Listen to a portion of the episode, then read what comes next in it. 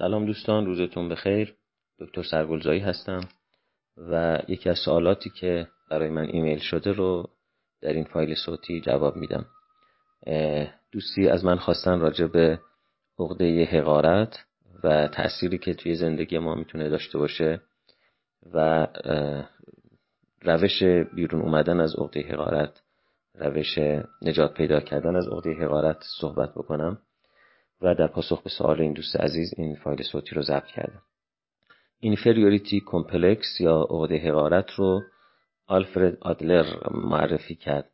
آلفرد آدلر پزشک وینی بود که از اولین همکاران فروید محسوب می‌شد. از سال 1903 تا 1911 با فروید کار می‌کرد و به پیشنهاد فروید به انتخاب فروید به عنوان رئیس انجمن روانکاوی وین معرفی شد. ولی از 1911 با توجه به اختلافات تئوریکی که با فروید داشت در واقع جدا شد از فروید و به جای روانکاوی مکتب خودش رو اسمش گذاشت روانشناسی فردی یا individual psychology. و در واقع علت جدا شدن تئوریک آلفرد آلر هم همین موضوع عقده حقارت بود. از نظر فروید روان نجندی ها عمدتا تحت تاثیر سرکوب سکس سرکوب غریزه جنسی ایجاد میشن و فروید نظرش این بود که حداقل در اون زمان نظرش این بود که روان نجندی یا نوروزیس اون روی سکه انحرافات جنسی است. آدم هایی که تخیلات و عمل انحرافات جنسی خودشون رو سرکوب می‌کنن دچار روان نجندی میشن. آدم هایی که سرکوب نمی‌کنن دچار انحرافات جنسی هستن. یعنی همون چیزی که ما امروزه بهش پارافیلیا میگیم. و اون موقع بهش انحراف جنسی گفته می‌شد فروید نظرش این بود که روان نجندی محصول سرکوب این در واقع فانتزی ها یا رفتار جنسی غیر عادی و منحرفانه است.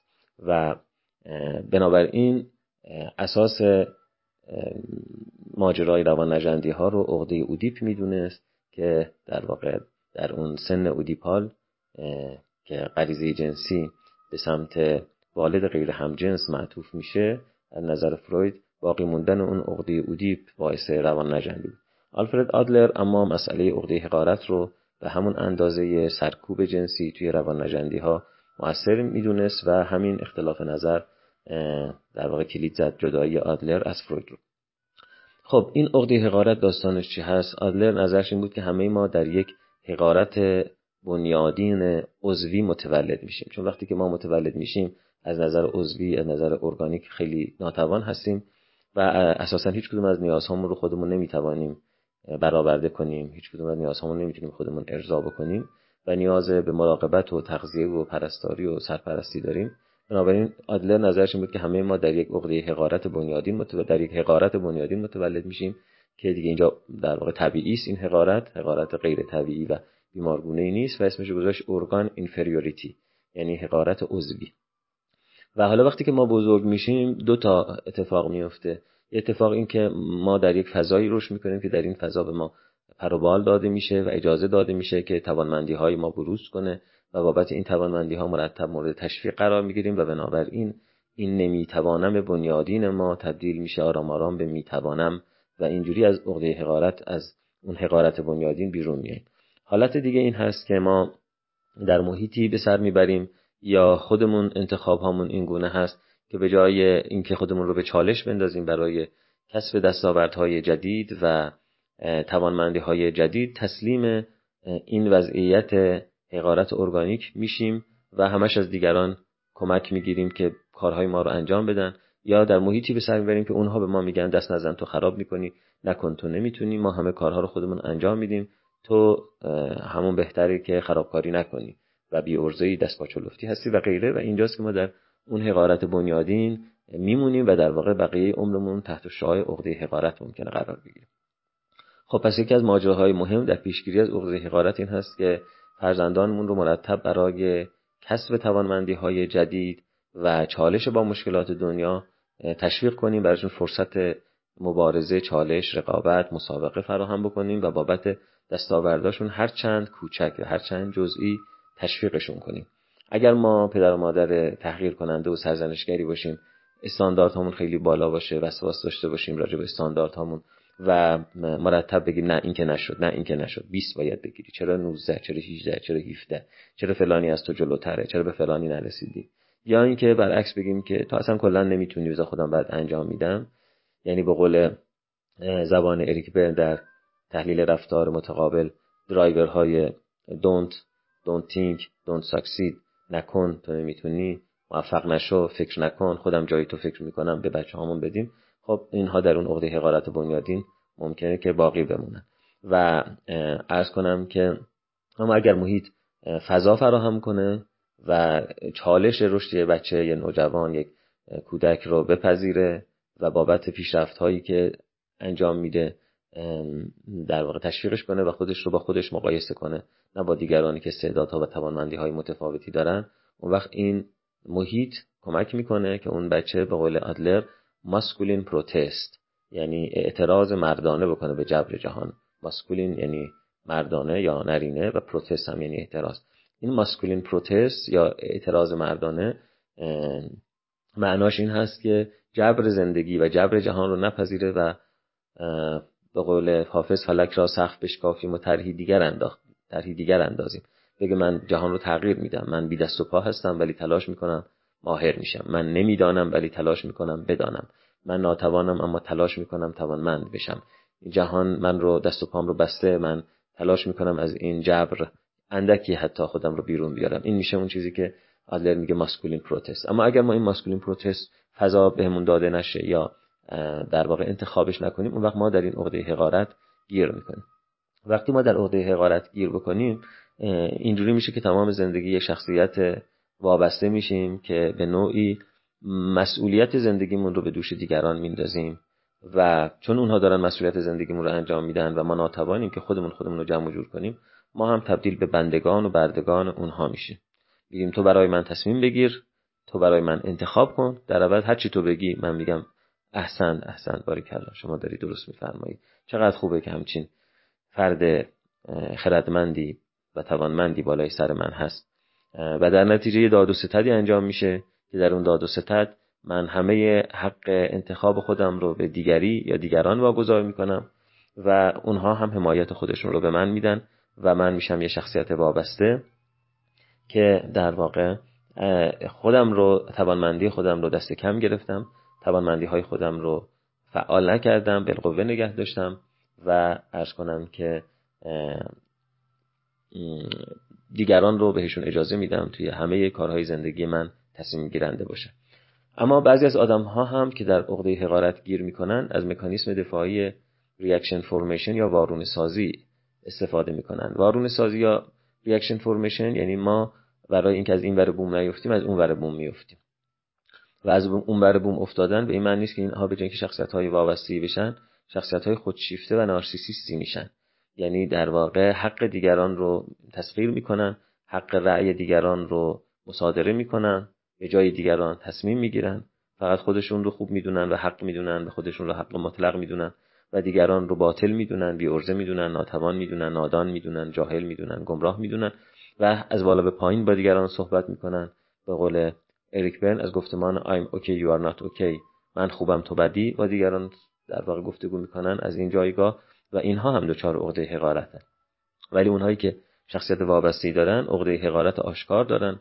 اونهایی که شخصیت خودشیفته ای دارن عقده حقارت پنهان و انکار شده دارن و اتفاقا این عقده حقارت عقده حقارت خطرناکتری است. اینکه یه کسی ممکنه به خاطر این عقده حقارت یه جامعه رو در واقع به آتش بکشه تخریب کنه. مثل مثلا آدولف هیتلر. و نقش یک دیکتاتور مستبد تمامیت خواه حق به جانب رو بازی بکنه و یه سری افراد وابسته هم او رو بت کنند و بپرستن و در نتیجه یه جمعی که عقده حقارت دارن یک جامعه ای رو ویران کنن. خب اگر که ما دچار عقده حقارت باشیم روش درمانش چی هست؟ روش درمانش این هست که اولا برای خودمون هدف گذاری کنیم. یعنی آینده رو به حوادث و شانس و اتفاق و اینها واگذار نکنیم از امروز برای فردا برنامه بریزیم. امسال برای سال آینده برنامه داشته باشیم و مثل یه شرکت که چشمانداز داره مأموریت داره اهداف داره ما به عنوان یک شخص برای خودمون چشمانداز مأموریت و اهداف داشته باشیم و انگار که مدیر یک سازمان هستیم با یک کارمند و در واقع به اون یک کارمند که خودمون هستیم خودمون به عنوان مدیر برنامه میدیم مأموریت میدیم تکلیف کاری میدیم و زندگیمون رو ساختارمند می‌کنیم. این اهداف باید اهداف عملگرایانه ای باشه. اهداف عملگرایانه اهدافی است که امکان اجرا داره. مثلا اگر من الان با خودم قرار بکنم که من در المپیک بعدی می‌خوام رکورد وزنه های وزن برداران جهان رو بزنم خب این یک هدف نیست چشم انداز نیست. این یک تخیله یک فانتزی است. من اگه قرار باشه که تمام وقت هم ورزش بکنم در تمام سالهای آینده هیچ وقت توانایی این رو پیدا نمی کنم که با ورزشی که توی 47 سالگی شروع می کنم خودم رو به المپیک هیچ وقت برسونم. در نتیجه چنین هدفی تعیین کردن باعث میشه که من ناکامیم بیشتر بشه و وقتی ناکامیم بیشتر میشه عقده حقارت هم بیشتر میشه. اهداف عملگرایانه یعنی اهدافی که اولا specific باشه خاص باشه. یعنی من نگم سال آینده خوشبخت باشم فردا راضی باشم بلکه بگم که فردا یا سال آینده قرار دقیقا به چه چیزی دست پیدا کنم. اون چیز می‌تونه ترک سیگار باشه اون می‌تونه کم کردن پنج کیلو وزن باشه اون می‌تونه عرض کنم که عضویت در یک مثلا کتابخانه باشه. اون می‌تونه به دست آوردن یک مدرک فنی حرفه‌ای باشه. اون می‌تونه یه چیزی شبیه این باشه. این چیزی که کاملا خاص هست مشخص هست. تعریف مشخص داره. گنگ و مبهم نیست مثل خوشبخت شدن مثل سالم شدن مثل جذاب شدن بلکه تعریف چارچوبمند و مشخصی داره. رفتاری هم که ما رو به اون نقطه قرار برسونه کاملا مشخصه. مثلا برای وزن کم کردن معلومه که من باید سبک تغذیه و سبک فعالیت بدنیم رو تغییر بدم. روش های اون تغییر مشخصه و در نتیجه اهداف بلافاصله تبدیل به برنامه میشه. و برنامه یعنی رفتاری که من در هر لحظه و هر روز باید بهش مقید باشم. برنامه باید تبدیل به رفتار بشه. رفتار مشخص برنامه باید زمانمند باشه یعنی در آینده چنین خواهم کرد برنامه نیست. برنامه زمان داره برنامه الگوی رفتاری داره و من خودم رو به اون الگوی رفتاری مقید کنم. اگر در آینده معلوم میشه که من اهدافی که بر خودم تعیین کردم بزرگتر از توانمه اهداف رو بازنگری می‌کنم اما ازش منصرف نمیشم. اهداف رو کوچیک می‌کنم. انقدر کوچیک می‌کنم که من هر روز یا هر هفته بدونم که به هدفم رسیدم به برنامه عمل کردم یا نه. که مرتب بازخورد مثبت بگیرم و مرتب خودم خودم رو بابت این ماسکولین پروتست این اعتراض فعال حالا من به جای masculine اسمش می‌ذارم active که از در واقع واژگان تبعیض جنسیتی هم استفاده نکنیم. اسمش می‌ذارم active protest یا اعتراض فعال. من مرتب باید به گونه‌ای برنامه ریزی کنم که و عمل بکنم که هر روز هر هفته هر ماه بدونم که آیا در جهت active protest هم حرکت می‌کنم یا نمی‌کنم. اگر نمی‌کنم موانع کارم رو ارزیابی کنم و برطرف کنم و اگر حرکت می‌کنم خودم رو بابت این اعتراض فعال تشویق بکنم. و این گونه است که از عقده حقارت می‌تونم خودم رو بیرون بکشم. یکی از مشکلاتی که باعث عقده حقارت ما میشه false reference illusion هست یا توهم مرجع کاذب. یعنی مرجع مقایسی اشتباهی برای خودم انتخاب کنم. گاهی ما مرجع مقایسی که انتخاب می‌کنیم یک مرجع مقایسی غیر واقعی است. یعنی من خودم رو با آدمی در زمانه من در شرایط اجتماعی اقتصادی جغرافیایی تاریخی خودم و در شرایط جسمانی و استعدادی خودم مقایسه نمی کنم بلکه خودم رو مقایسه می‌کنم با یه آدمی که خیلی از من متفاوته.